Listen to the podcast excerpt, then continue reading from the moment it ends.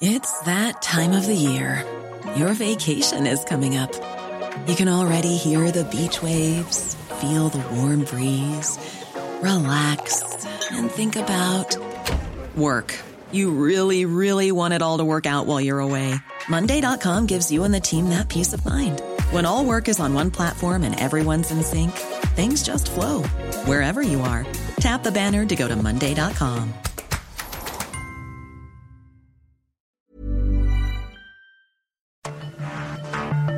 Cada noche, los expertos se reúnen para debatir los temas que hacen historia en una mesa de análisis distinta. Aquí las entrevistas con los personajes y líderes de opinión, junto al análisis profundo de los temas trascendentes. Alfredo Ceja conduce un programa de Frente en Jalisco por el 100.3 de FM. Iniciamos. Hola, ¿qué tal? Muy buenas noches, bienvenidos a una emisión más de De Frente en Jalisco, aquí en Heraldo Radio Jalisco, transmitiendo desde la Feria Internacional del Libro. Quiero agradecer, como todos los días, en los controles técnicos a Antonio Luna y a Ramón Luna, en la producción y redacción de este espacio a Ricardo Gómez y recordarles nuestro número de WhatsApp para que se comuniquen con nosotros, el 3330 1779 66. El día de hoy vamos a tener una mesa de análisis, como todos los jueves, con Iván Arrazola y vamos a tener varias entrevistas aquí desde la Feria Internacional del Libro. Vamos a hablar con Héctor Cuen, él es presidente del partido sinaloense que está aquí en Guadalajara. Y también vamos a platicar con la comisionada del Instituto de Transparencia en la Ciudad de México, Laura Enríquez. Como cada jueves, vamos a escuchar el comentario de Raúl Flores, él es presidente de Coparmex Jalisco. Y les recordamos que nos pueden escuchar en nuestra página de internet, heraldodemexico.com.mx, ahí buscar el apartado radio y encontrarán la emisora de Heraldo Radio Guadalajara. También nos pueden escuchar a través de iHeartRadio en el 100.3 de FM. Y les recordamos nuestras redes sociales para que se comuniquen con nosotros por esta vía. En Twitter, ahora ex, me encuentran como arroba Alfredo y en Facebook me encuentran como Alfredo Ceja. Y también ya tenemos la cuenta de ex de El Heraldo Radio GDL. Nos pueden seguir en esta cuenta y enterarse de toda la información que acontece aquí en Jalisco. Y también el podcast de De Frente en Jalisco, donde pueden escuchar todas las entrevistas y estas mesas de análisis. El análisis de Frente en Jalisco. Muy bien, pues arrancamos esta mesa de análisis. Estimado Iván, ¿cómo estás? Muy buenas noches. Hola Alfredo, buenas noches. Muy bien, ¿y tú? Muy bien, muy bien. Iván, pues a ver, hay muchos temas de los cuales platicar. Tenemos varias entrevistas, entonces, pues vamos arrancando, vamos entrando en, materia. Me gustaría primero eh, preguntarte cómo has visto la Feria Internacional del Libro. Estamos siendo parte de este cónclave del conservadurismo, del cónclave de la derecha. Eh, ¿Es realmente la FIL un espacio eh, que se cierra a las diferentes opiniones, Iván, o es todo lo contrario? Mira, Alfredo, le podremos, le podemos dar, dos interpretaciones. Una, lo, que se puede ver, lo que se puede apreciar en estos pasillos, entre estos stands, donde pues sin duda vemos que pasan una infinidad de, de, actores de todos los partidos políticos, de todas las corrientes, de todas las ideologías. Entonces, me parece que en ese sentido, pluralidad la hay. Por otra parte, pues tenemos este discurso político del presidente en específico que dice que, bueno, no le gusta Aguilar Camín, no le gusta Guillermo Sheridan, no le gustan muchos de los eh, columnistas, de los escritores que en algún momento lo, lo han criticado, ¿no? Me parece también que es un eh, ambiente muy particular, Alfredo, pues porque estamos en plena eh, efervescencia electoral, entonces, pues también ver desfilar a, políticos de diferentes partidos, a los candidatos presidenciales, con excepción de eh, pues Claudia Sheinbaum, que no quiso venir, que al, final pues este canceló.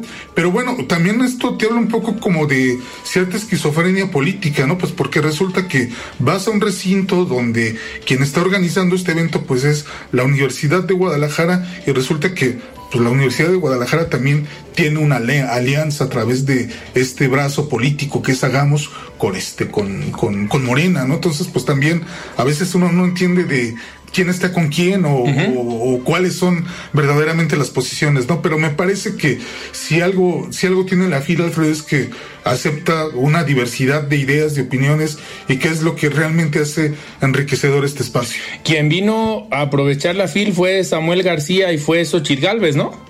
Así es, bueno, eh, Samuel García de, de, forma un poco efímera, ¿no, Alfredo? Porque, bueno, era, era precandidato eh, todavía el fin de semana, pero eh, ya, ya es, ahora es gobernador, entonces hay ahí una serie de, de, situaciones y me parece que Xochitl Galvez también, pues eh, este foro, pues le, le, viene bien, aunque evidentemente pues también ahí le cuestionaron algunas cosas de su, el nombre del libro, que si se le olvidó, que no se le olvidó, pero bueno, la fila es un espacio peligroso también, ¿no? Porque esto de que se te olviden las cosas o que digas mal los nombres de algunos libros te puede terminar marcando, ¿no? Y aparte, a ver, no es un espacio con un público eh, que venga a aplaudir, es un público crítico y que tal vez también por eso muchos personajes políticos se la piensan a la hora de aceptar una invitación a la Feria Internacional del Libro, porque no es nada más venir a presentar un libro o venir a participar en un panel. Sabes tú que los que te están escuchando son personas críticas que se preparan, que leen sobre todo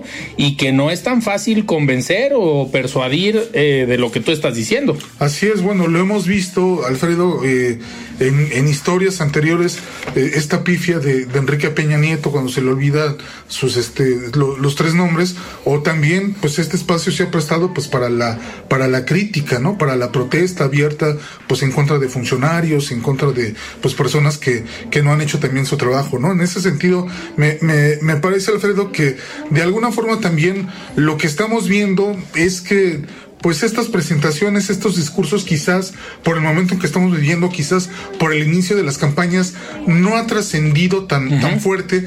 Más allá, me, parece que ha trascendido más pues este, las lamentables declaraciones de Vicente Fox refiriéndose a la esposa de, de, Samuel García, ¿no? y bueno, me parece que en ese sentido Xochitl Gálvez pues estuvo bien, ¿no? También digo, aunque son pues compañeros de partido, sí, claro, no, aliados políticos, no se pueden tolerar ese tipo de discursos no había forma de defender a Vicente Fox. No había forma de defenderlo y pues bueno, también yo creo que es, es este es importante que precisamente en este momento y en estas circunstancias, pues este tipo de discursos de odio discriminatorios, pues se, se, se revelen y pues se hagan un lado, ¿no? Y sobre todo que se definan, ¿no? También las posturas, pues no ideológicas, sino las posturas de un proyecto como es una candidatura presidencial, que en este caso Xochitl Galvez sí marcó su línea y dijo la violencia es violencia en cualquiera de sus tipos y voy a estar en contra de quien sea que se le ocurra agredir o violentar a una mujer, aunque sea con un comentario que para muchos podrá ser muy simple, pero tiene un rasgo, un sesgo bastante, bastante negativo. El comentario, el mensaje que eh, tuitea Vicente Fox.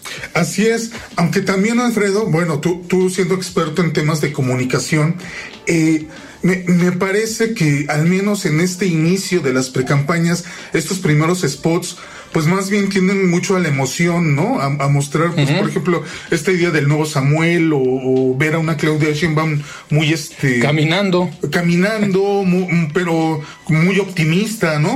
Con, un tono muy, muy este más relajado, más relajado y pues Xochitl Galvez, pues más bien con este discurso de la cultura del esfuerzo, de todo lo que ha batallado. Entonces estamos viendo, pues en este momento como la configuración de las personas y no tanto propiamente como ya plasmarse esta idea de cuáles pueden ser sus grandes proyectos de, de gobierno, ¿no? Oye, y a Samuel parece que se le complicó el asunto, ¿no? Con la designación del vicefiscal como gobernador interino, pues vamos a ver cómo pues cómo le va una vez que ya empiece su licencia como tal para buscar la presidencia. Mira, ha sido bastante polémico el asunto de, de Samuel García porque pues resulta que nos sorprende con un, con un mensaje, un video donde dice, bueno, dejo la precandidatura para nuevamente regresar, regresar ser, ser gobernador. Y bueno, esto también es parte de una estrategia, Alfredo, pues para, digamos, cumplir con los límites constitucionales que pues marcan que por lo menos tienes que estar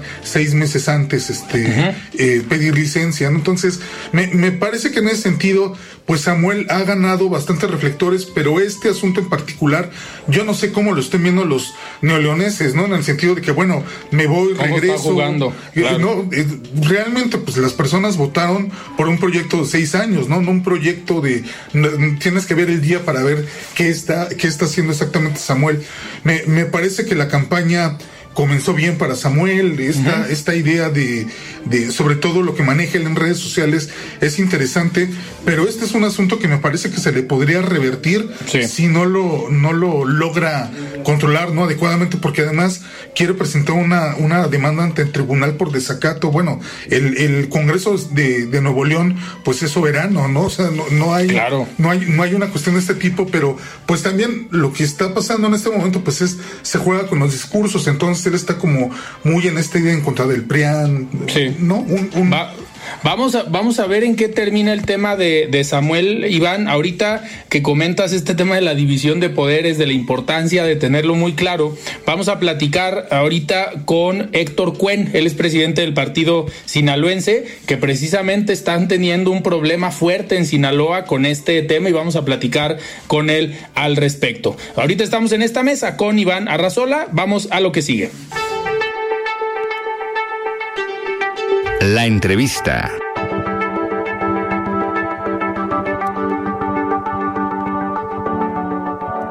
Muy bien, arrancamos esta plática. Me da muchísimo gusto recibir aquí en la cabina de De Frente en Jalisco, en la Feria Internacional del Libro, a Héctor Cuen, presidente del partido sinaloense. Estimado Héctor, ¿cómo estás? Buenas noches. Gracias, José Alfredo. La verdad, muy contento.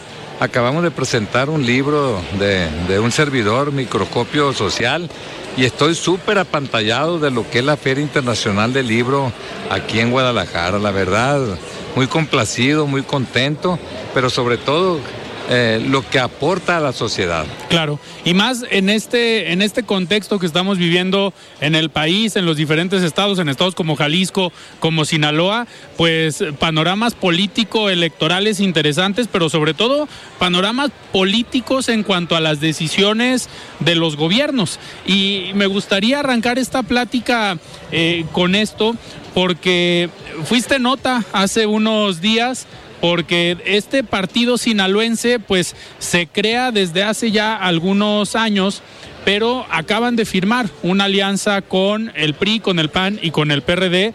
Pues el PRI en Sinaloa durante muchos años eh, gobernó hasta, digo, hasta cuando llegó Maloba, que ahí hubo un, un cambiecito en los colores, pero todavía el gobernador anterior, Quirino Ordaz, que ahorita ya no es priista, ya está en una, en una embajada por allá por Europa, pero Sinaloa tiene un arraigo y tiene sobre todo una participación política interesante.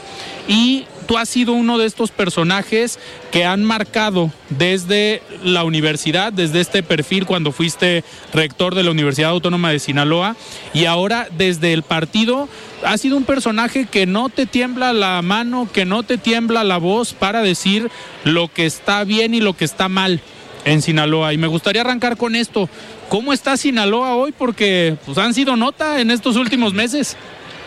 Bueno, esa nota donde nosotros eh, prácticamente ya tenemos alianza con, bueno, hoy se llama de, de, de, otra manera. Claro. Es Fuerza y Corazón por México, en donde estamos convencidos que quien debe de ser la próxima presidenta de la República es Xochitl Galvez.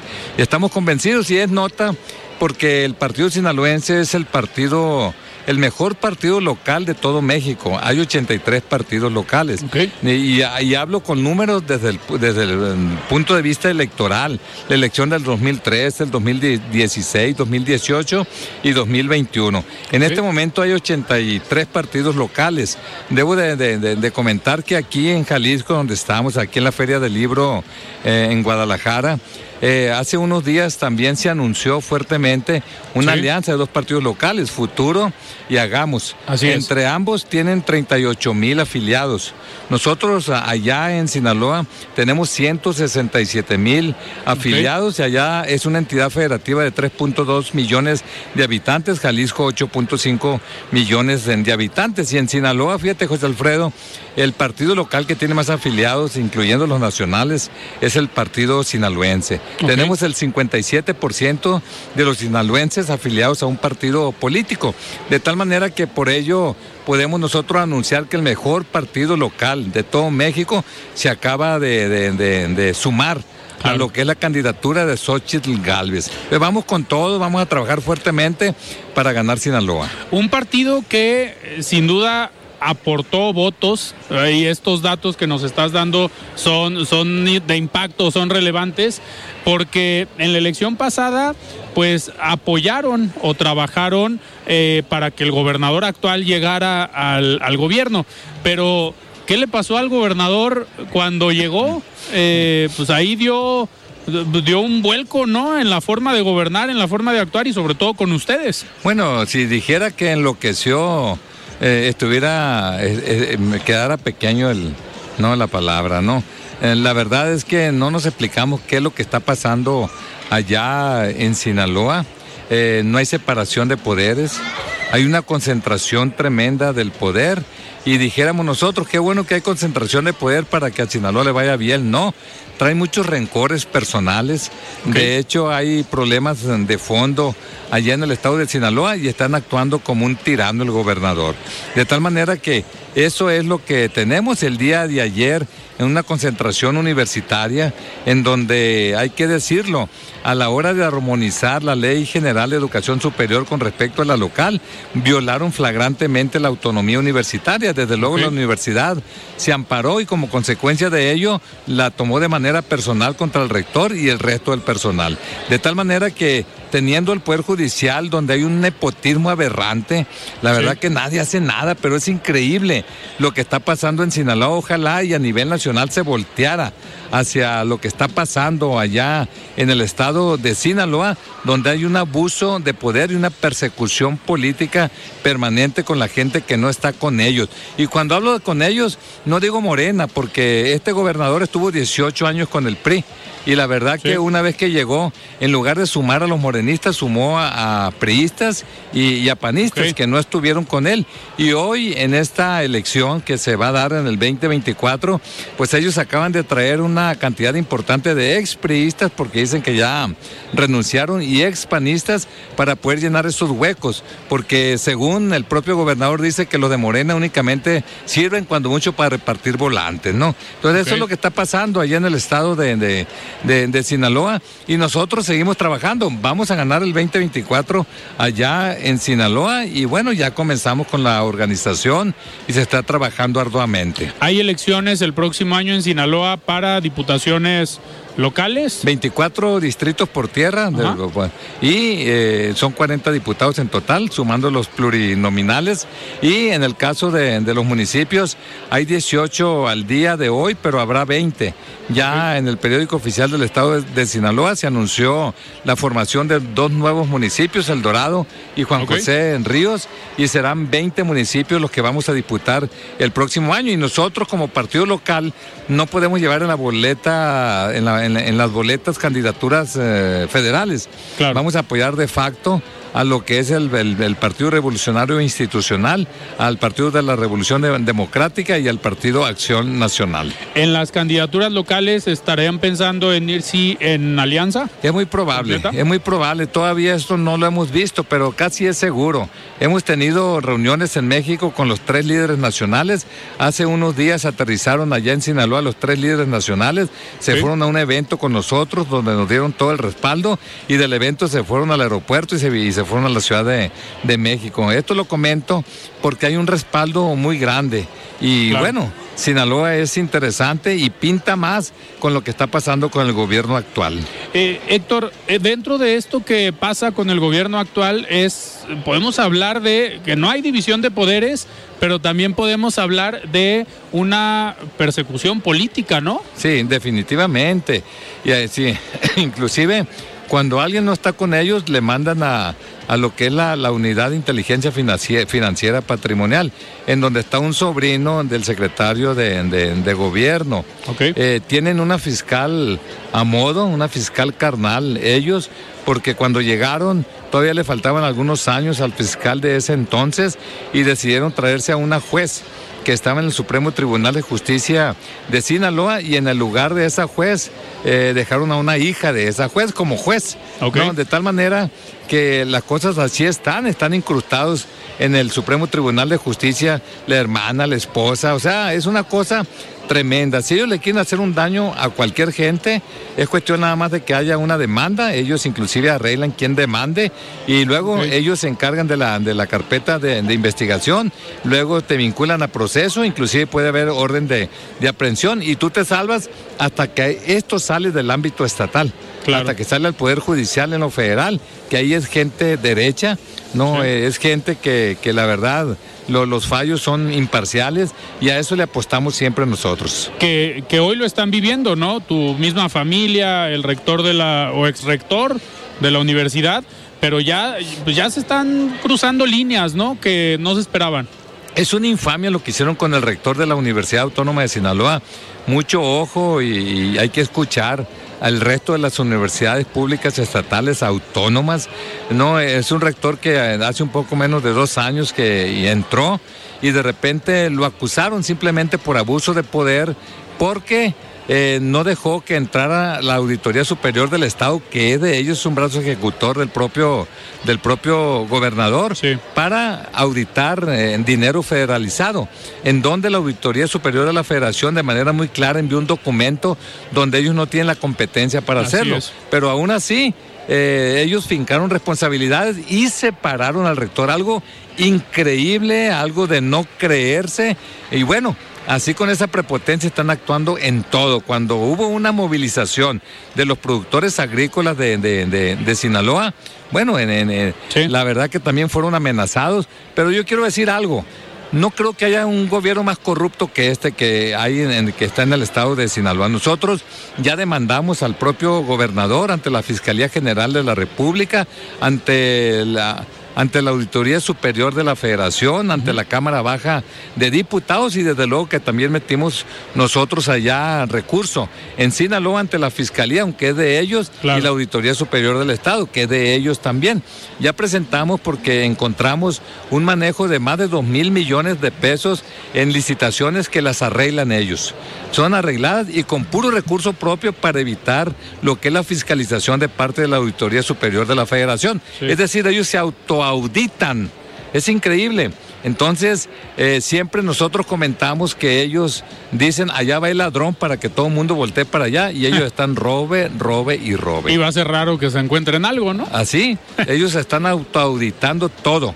Es increíble el contubernio y la forma tan burda de cómo hacen las cosas, las transferencias que ellos hacen, no de lo, que son los moches a empresas de ellos mismos. Claro. Héctor, para, para terminar, me gustaría eh, preguntarte con la experiencia que tienes como presidente de un partido, pues te toca recorrer el Estado y seguramente te ha tocado padecer, digo, a partir de esta trayectoria política también, pues la inseguridad que se vive en el estado de Sinaloa, pero sobre todo pues, en todo el país. Eh, ha, habido, ha habido periodos o ha habido años donde Sinaloa ha estado calmado, ha estado tranquilo. Yo recuerdo, tengo mucha familia por allá y hablar a finales del sexenio de Felipe Calderón, pues era una locura. Si ibas de aquí de Guadalajara hasta Los Mochis, pues había veces que te decían, ¿sabes qué? Mejor vente en avión, no te vengas en carro porque está peligroso. Después hubo un periodo de, calma. Y hoy con estos operativos, con esta, digamos, estos cambios que está habiendo en las estructuras criminales, ¿qué tanto impacto está teniendo en la población de los diferentes municipios del estado. Nosotros hemos visto en, lo que es la, la, inseguridad pública que se ha mantenido estable allá en el estado de, Sinaloa. Por ejemplo, hemos visto mucha agresión a la mujer, 31 feminicidios en lo que va de este, de este, ¿Este año. año? 31 feminicidios. El robo de vehículos es muy, muy, muy alto. También hay, hay que decirlo. Pero esto nosotros lo vemos porque falta más acción de parte del gobierno. Sabemos que para resolver, resolver el problema de la, de, la violencia, eh, esto es eh, multidimensional.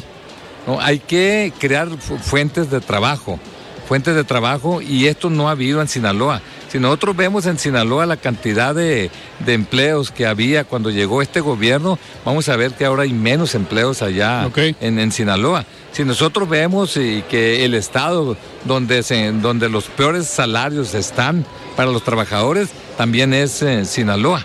¿No? Si nosotros vemos la inversión que se tiene en salud, por ejemplo, tenemos un hospital general que tiene 3, 4 años como elefante blanco, hay que invertirle alrededor de 80 millones de pesos y no se ha terminado un hospital general porque no les interesa, porque ellos eh, juegan a la borrón y cuenta nueva. Esto lo inició el gobierno, gobierno anterior.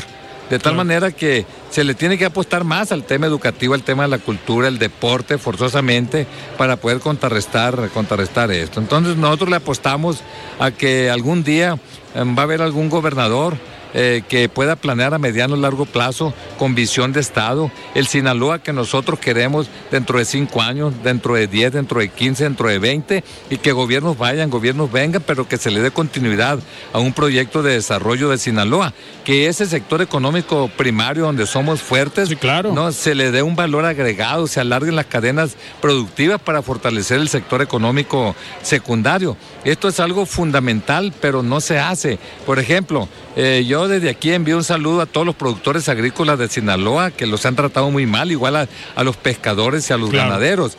Pero envío un saludo en, el sentido de que este gobierno no le interesa en lo absoluto arreglar el problema de lo que es la comercialización de las cosechas de los productores agrícolas. ¿Por qué? Porque ellos participan como intermediarios. Hey, it's Ryan Reynolds and I'm here with Keith, co-star of my upcoming film If, only in theaters May 17th. Do you want to tell people the big news? All right, I'll do it. Sign up now and you'll get unlimited for $15 a month and six months of Paramount Plus Essential Plan on us. Mintmobile.com slash switch. Upfront payment of $45 equivalent to $15 per month. Unlimited over 40 gigabytes per month. Face lower speeds. Videos at 480p. Active Mint customers by 531.24 get six months of Paramount Plus Essential Plan. Auto renews after six months. Offer ends May 31st, 2024. Separate Paramount Plus registration required. Terms and conditions apply if rated PG. Burrow's furniture is built for the way you live. From ensuring easy assembly and disassembly to honoring highly requested new colors for their award-winning seating, they always have their customers in mind. Their modular seating is made out of durable materials to last and grow with you. And with Burrow, you always get fast, free shipping. Get up to 60% off during Burrow's Memorial Day sale at burrow.com slash ACAST. That's burrow.com slash ACAST. burrow.com slash ACAST. Okay. Eh, ellos actúan al, al, río revuelto, ganancia de pescadores. Hay mucha corrupción. Resulta que el gobierno de Sinaloa ahora compra maíz para venderlo, ¿no? Y lo hace para hacer negocios propios. Esa es la, la, la realidad. Lo que tiene que hacer es impulsar una verdadera política pública de comercialización de lo que son los 6 millones de, toneladas de maíz, por ejemplo, que se producen allá en el estado de Sinaloa. Pero no les interesa, ya saben que el año que viene va a haber plantones, va a haber desfile de maquinaria agrícola por las calles, pero ya saben, pero no lo resuelven antes. Esa es la situación. ¿Por qué?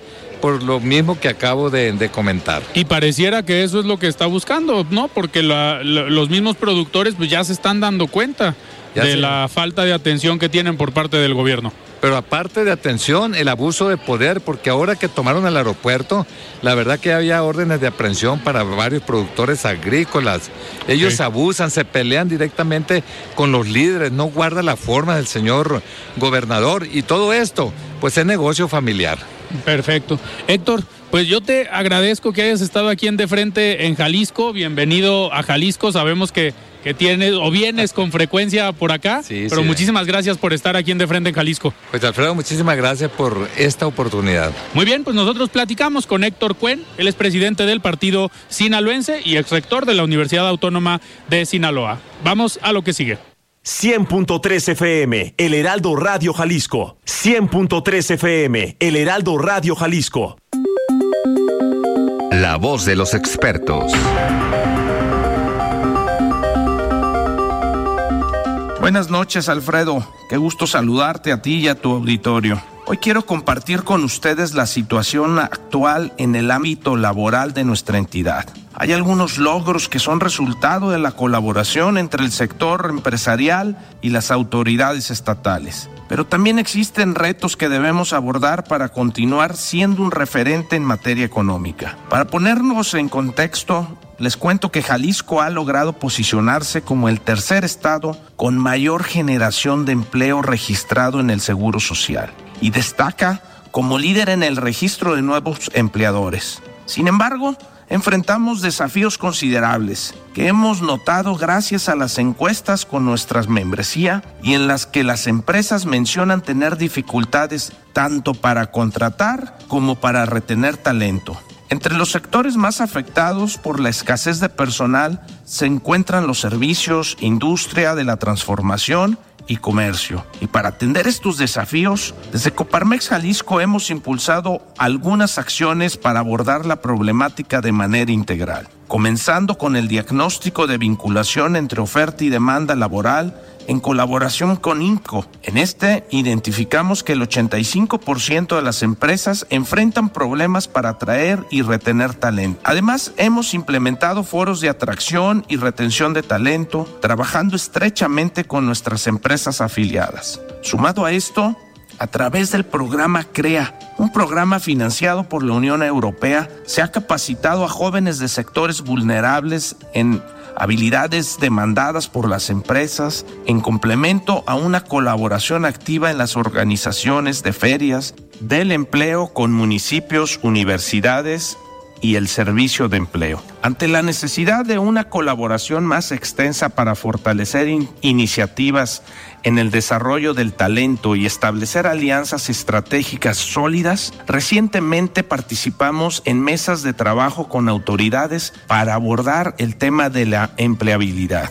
Alfredo, desde Coparmex Jalisco hacemos un llamado a la acción para que se aborden los temas cruciales que impactan en las contrataciones, como son la seguridad, el transporte y capacitación. Pueden estar al tanto de este y otros temas en mi Instagram como Raúl Flores López y en X como Raúl Flores. Que tengan una excelente noche. Muy bien, muchísimas gracias Raúl por este comentario. Nosotros continuamos aquí en esta mesa de los jueves con Iván Arrazola y me gustaría, Iván, en estos minutos antes de iniciar esta entrevista con Laura Enríquez, ella es comisionada del Instituto de Transparencia en la Ciudad de México, me gustaría eh, que platicáramos un poco sobre los escenarios. El día de hoy se publica en el Heraldo de México una encuesta donde se ve una amplia ventaja por parte de Claudia Sheinbaum. En segundo lugar, eh, Xochitl Galvez, pero digamos con una diferencia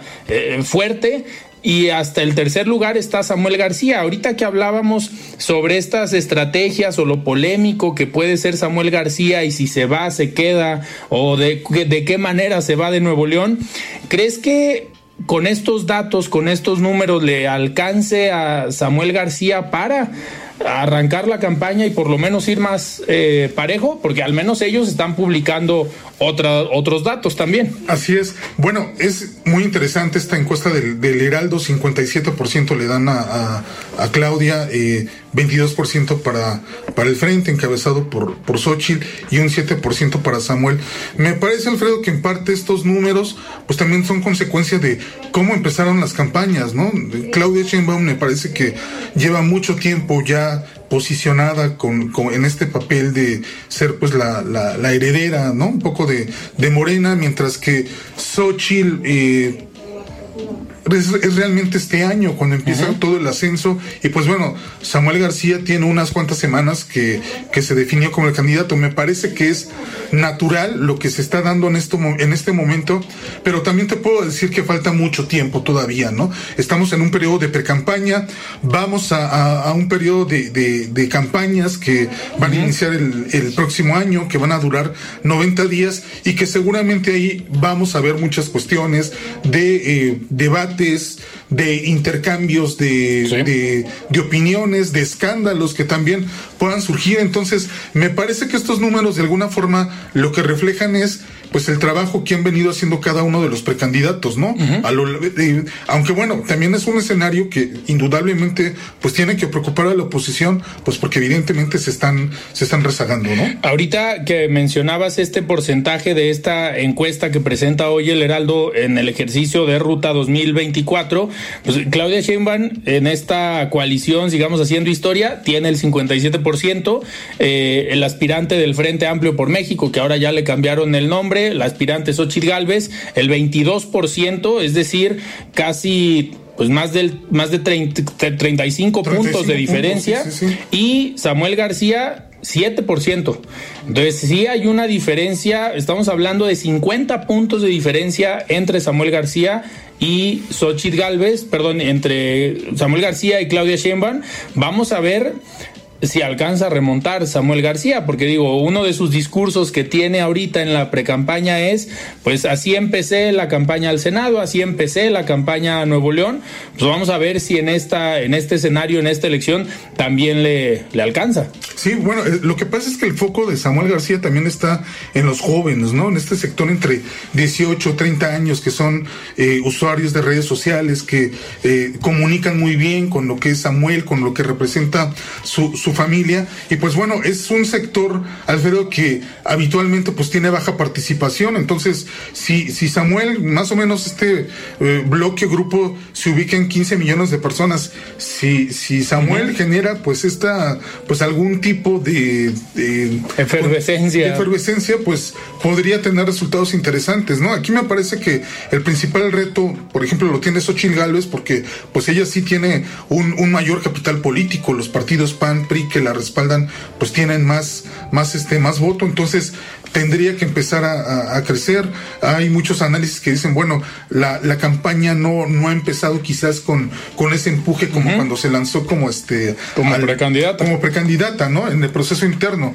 Entonces, me parece que todavía falta mucho, mucho terreno, ¿no? Obviamente, pues, si es una encuesta que no, no es tan diferente, Alfredo, de otros ejercicios, ¿no? Que también dan muchos puntos de ventaja a a Claudia Sheinbaum. Claro. Iván, en esta, en esta ocasión, pues estamos acá desde la Feria Internacional del Libro y vamos a tener una plática también con la comisionada Laura Enríquez, y es comisionada del Instituto de Transparencia en la Ciudad de México, eh, que vinieron a, hacer algunos ejercicios, a presentar algunas publicaciones y sin duda un tema interesante, la protección de datos personales, un tema interesante que se debe seguir eh, divulgando, que se debe seguir dando a conocer para todas las generaciones, tanto la cultura de la transparencia, la rendición de cuentas y sobre todo eh, la protección de datos personales. Nos queda medio minuto, Iván.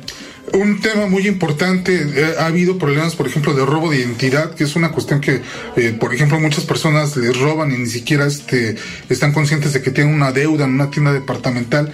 De ahí la importancia de este tema que señalas sobre la protección de los datos personales. Perfecto. Iván, pues nosotros nos despedimos aquí, pero vamos a lo que sigue, vamos a esta entrevista. Iván, muchísimas gracias por estar otro jueves más. Buenas noches. Muy bien, nosotros vamos con esta entrevista con Laura Enríquez, comisionada del Instituto de Transparencia en la Ciudad de México. La entrevista.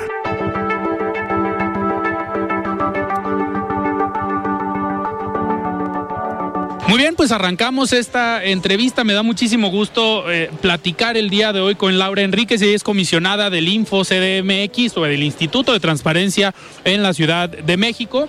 Estimada comisionada, ¿cómo estás? Muy buenas noches. Mi querido Alfredo, encantada de estar aquí en tu programa y platicando de un tema bien importante que es la protección de datos personales. Un tema, un tema importante, sobre todo en un evento como este en el que estamos desde la Feria Internacional del Libro porque muchas veces pensamos que los datos no es algo que debamos cuidar, pero en algo como en un evento como en el que estamos, con publicaciones, lo más importante son los datos. Así es. Mira, hay una larga tradición en nuestro país de buscar el acceso a la información pública y en ese camino se nos ha olvidado algo bien importante, el proteger los datos personales de, de, de toda la población. Esos datos personales que están por un lado en las instituciones públicas, pero que también tienen las empresas y que luego andamos regalando a diestra y siniestra. ¿Cuántas veces no hemos ido a una tienda departamental y que nos regalan, como dicen, unas chanclas a cambio de toda nuestra información? Claro. Oye, que eh, nuestra información es algo muy valioso, es la moneda de cambio de este siglo, querido Alfredo.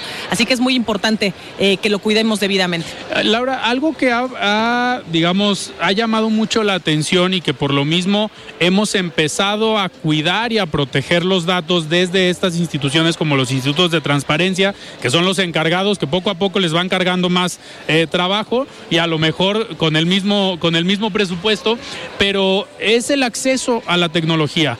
Hoy cada vez más tenemos plataformas digitales, tenemos redes sociales y que muchas veces no nos damos cuenta de la información que estamos compartiendo y del uso que pueden hacer las plataformas o a quien le compartamos esa información de ella. Y ahí es donde a veces corremos riesgos. Y corremos riesgos bien importantes. Verás, antes la mayor parte eh, de los eh, delitos relacionados con datos personales se daban con cosas físicas. Cuando tú ibas, por ejemplo, a la papelería, a la PAPE y sacabas copias de tus, eh, de tus documentos oficiales y con esos, por ejemplo, sacaban un crédito a tu nombre. Pero Alfredo, uh -huh. resulta que hoy en día mayormente cerca del 70% de los delitos relacionados con datos se dan en razón del ambiente digital.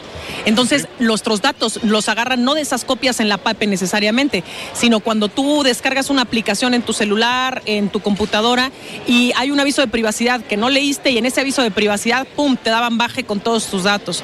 O por ejemplo, cuando te hacen phishing y te mandan un correo electrónico, un mensajito a tu celular, un mensaje de texto, un WhatsApp y, y te dicen dale clic aquí, te roban tus datos. O a través de una llamada telefónica y se hacen pasar por una empresa o se hacen pasar por un banco y de nueva cuenta te jalan tus datos. Ahí es el momento en el que nosotros estamos dando con consentimiento o sin consentimiento, es decir, de manera ilegal, estamos dando nuestra información para que los ciberdelincuentes, que eso es lo que son, ciberdelincuentes, estén haciendo de las suyas con nuestros, nuestros datos. Laura, y desde la Ciudad de México, desde el instituto, ¿qué están haciendo al, respecto? Sabemos que pueden dar capacitaciones, pero ¿son nada más para funcionarios públicos o tienen capacitaciones abiertas a la población para que podamos eh, defendernos, para que sepamos qué, información sí podemos compartir y cuál no y en qué casos? Mira, yo te voy a decir, eh, los institutos de transparencia y protección de datos o los organismos garantes, como nos llaman a nivel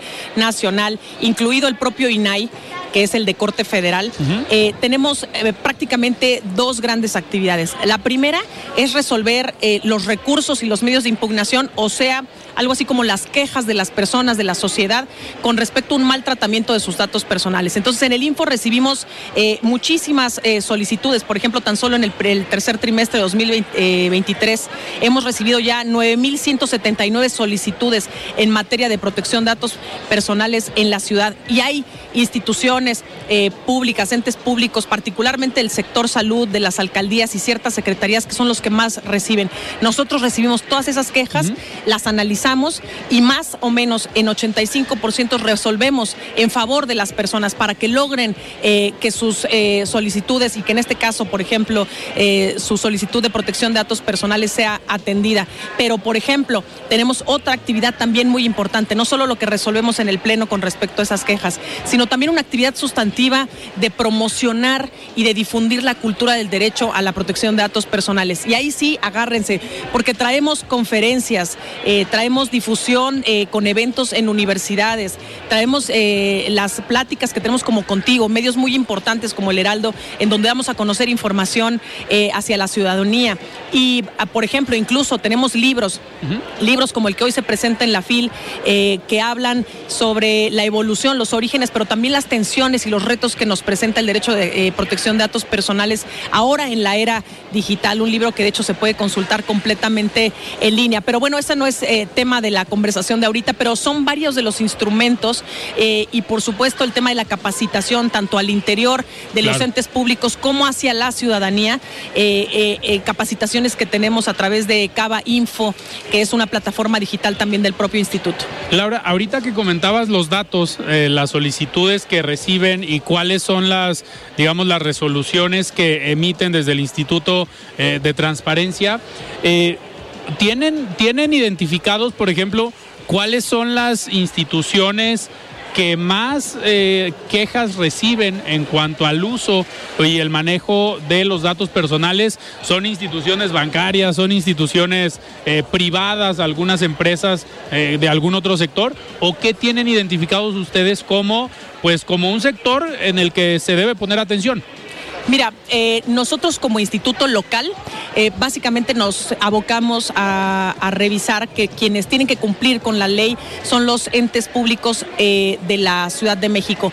Por lo que va a las empresas u otras organizaciones, el INAI es el encargado. Ahora bien, la pregunta que, nos, que me haces es muy importante y la debe saber toda tu audiencia. Sí hay denuncias que pueden interponer los ciudadanos ante el Info de la Ciudad de México cuando piensen, ciudadanos y cualquier persona, ¿eh? pero cuando piensen que alguno de sus derechos en materia de datos personales ha sido vulnerado. Y así hemos recibido eh, muchísimas denuncias, como te decía, por ejemplo, el año pasado recibimos 80 denuncias por posibles violaciones a la ley de datos local y entre los eh, sujetos obligados, como les llamamos, o los entes públicos de la Ciudad de México que más denuncias recibieron, encontramos a la UACM, a la Universidad Autónoma de la Ciudad de México, al Tribunal Superior de Justicia de la Ciudad de México, dos alcaldías, la Álvaro Obregón y Miguel Hidalgo, y la Secretaría de Administración y Finanzas. Ahí tenemos nuestro top 5, nuestro top 5 de los que más denuncias reciben.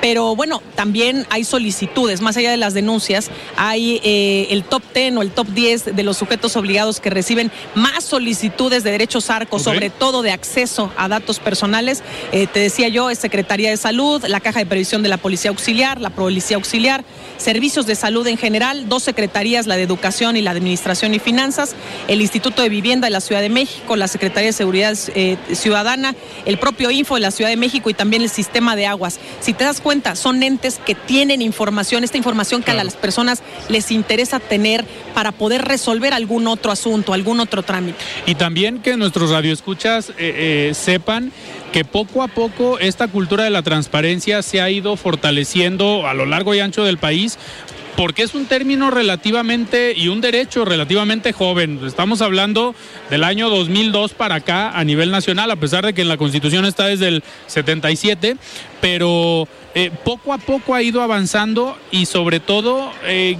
que los radioescuchas sepan que tienen este derecho de solicitar información, de acceder a la información y que no solamente somos los medios de comunicación o los académicos o los mismos políticos que a veces siendo oposición dicen voy a pedir la información por transparencia para eh, pegarle al que está en la autoridad, sino que hoy los ciudadanos pueden acceder libremente a esta información.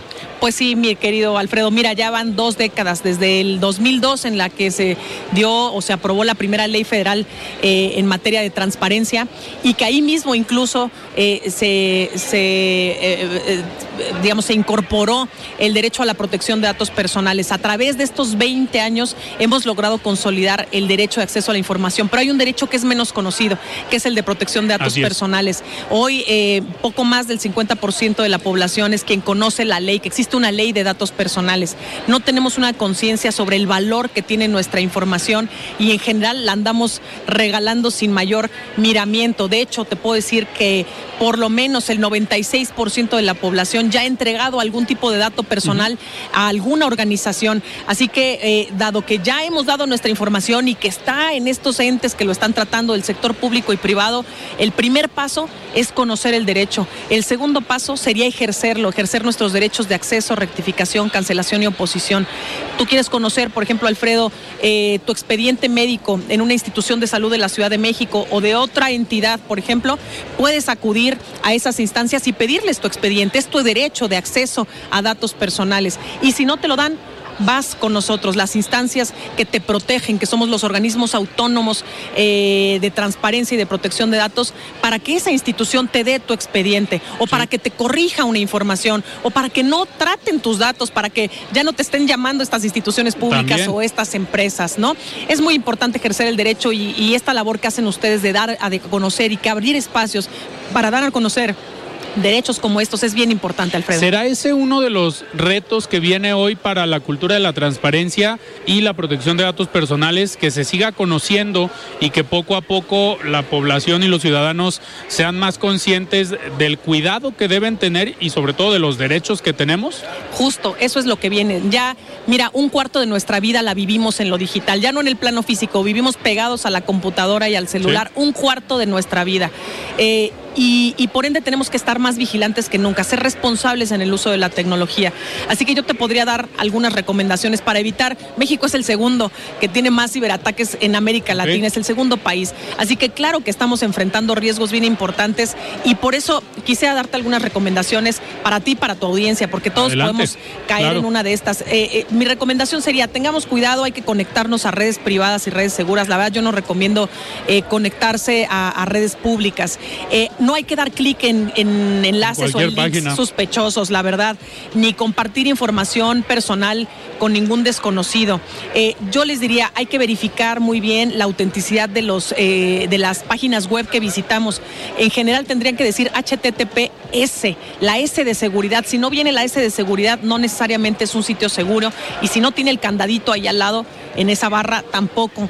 Eh, cambiar este, nuestras contraseñas constantemente, no estar compartiendo a diestra y siniestra nuestra ubicación, es prácticamente decirles a los, a los delincuentes, no estoy en mi casa, es momento de asaltarme. Y lo mismo eh, al, tomar fotografías, sobre todo, sobre todo el tema del sharing, lo que hacemos los papás de compartir fotos de nuestros hijos. Bueno, pues ahora con la inteligencia artificial, eh, grupos vulnerables como niños, jóvenes, adolescentes, mujeres, por supuesto, están muy expuestos al deepfake, a que utilicen sus fotografías y, las vuelvan en algo eh, pornográfico o en packs que se distribuyen también por redes sociales. Entonces tengamos cuidado con este tipo eh, de información y bueno, eh, acerquémonos a las autoridades competentes si somos víctimas de un delito.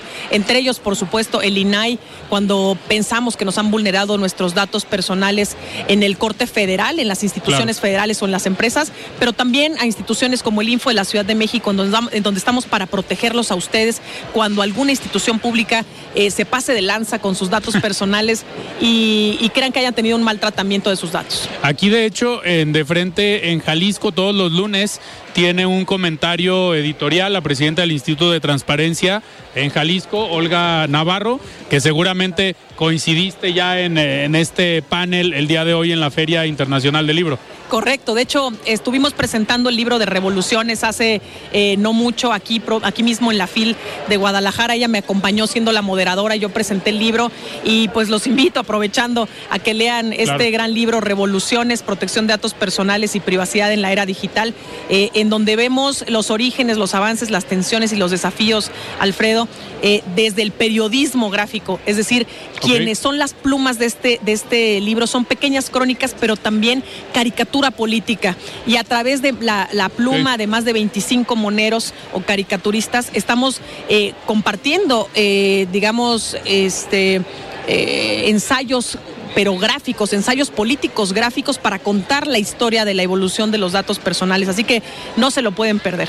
¿Dónde lo pueden consultar? ¿En la página del InfoCDMX? Correcto, lo pueden consultar en las páginas de todos los organismos garantes que participamos. Somos 29, incluido el Info Ciudad de México, el INAI, pero también en la propia página de la asociación que nos ayudó como intermediario, como interlocutor con los autores y que es Integridad Ciudadana. En todos ellos ustedes pueden ya descargar de manera gratuita, por supuesto, totalmente gratuito, el libro completo en PDF para que lo puedan disfrutar, para que se puedan reír, porque no hay nada más mexicano que el humor, así que hay que empezar a aprender y aprender, a, aprender a difundir desde lo público de otra forma, con monos, no, con cartones, no de manera cartonada. Nos reímos hasta de nuestra propia desgracia. Sí, creo que sí, querido. Muy bien. Laura, pues yo te agradezco que hayas estado aquí en De Frente en Jalisco y éxito en todo lo que venga, en lo que, en el tiempo que resta aquí en la Feria Internacional del Libro. Muchísimas gracias. Aquí vamos a estar en las presentaciones, en el pasillo I, diagonal 16, para recibirlos en nuestras presentaciones. Gracias por el espacio, Alfredo. Perfecto, muchísimas gracias. Nosotros platicamos con la comisionada Laura Enríquez, ella es comisionada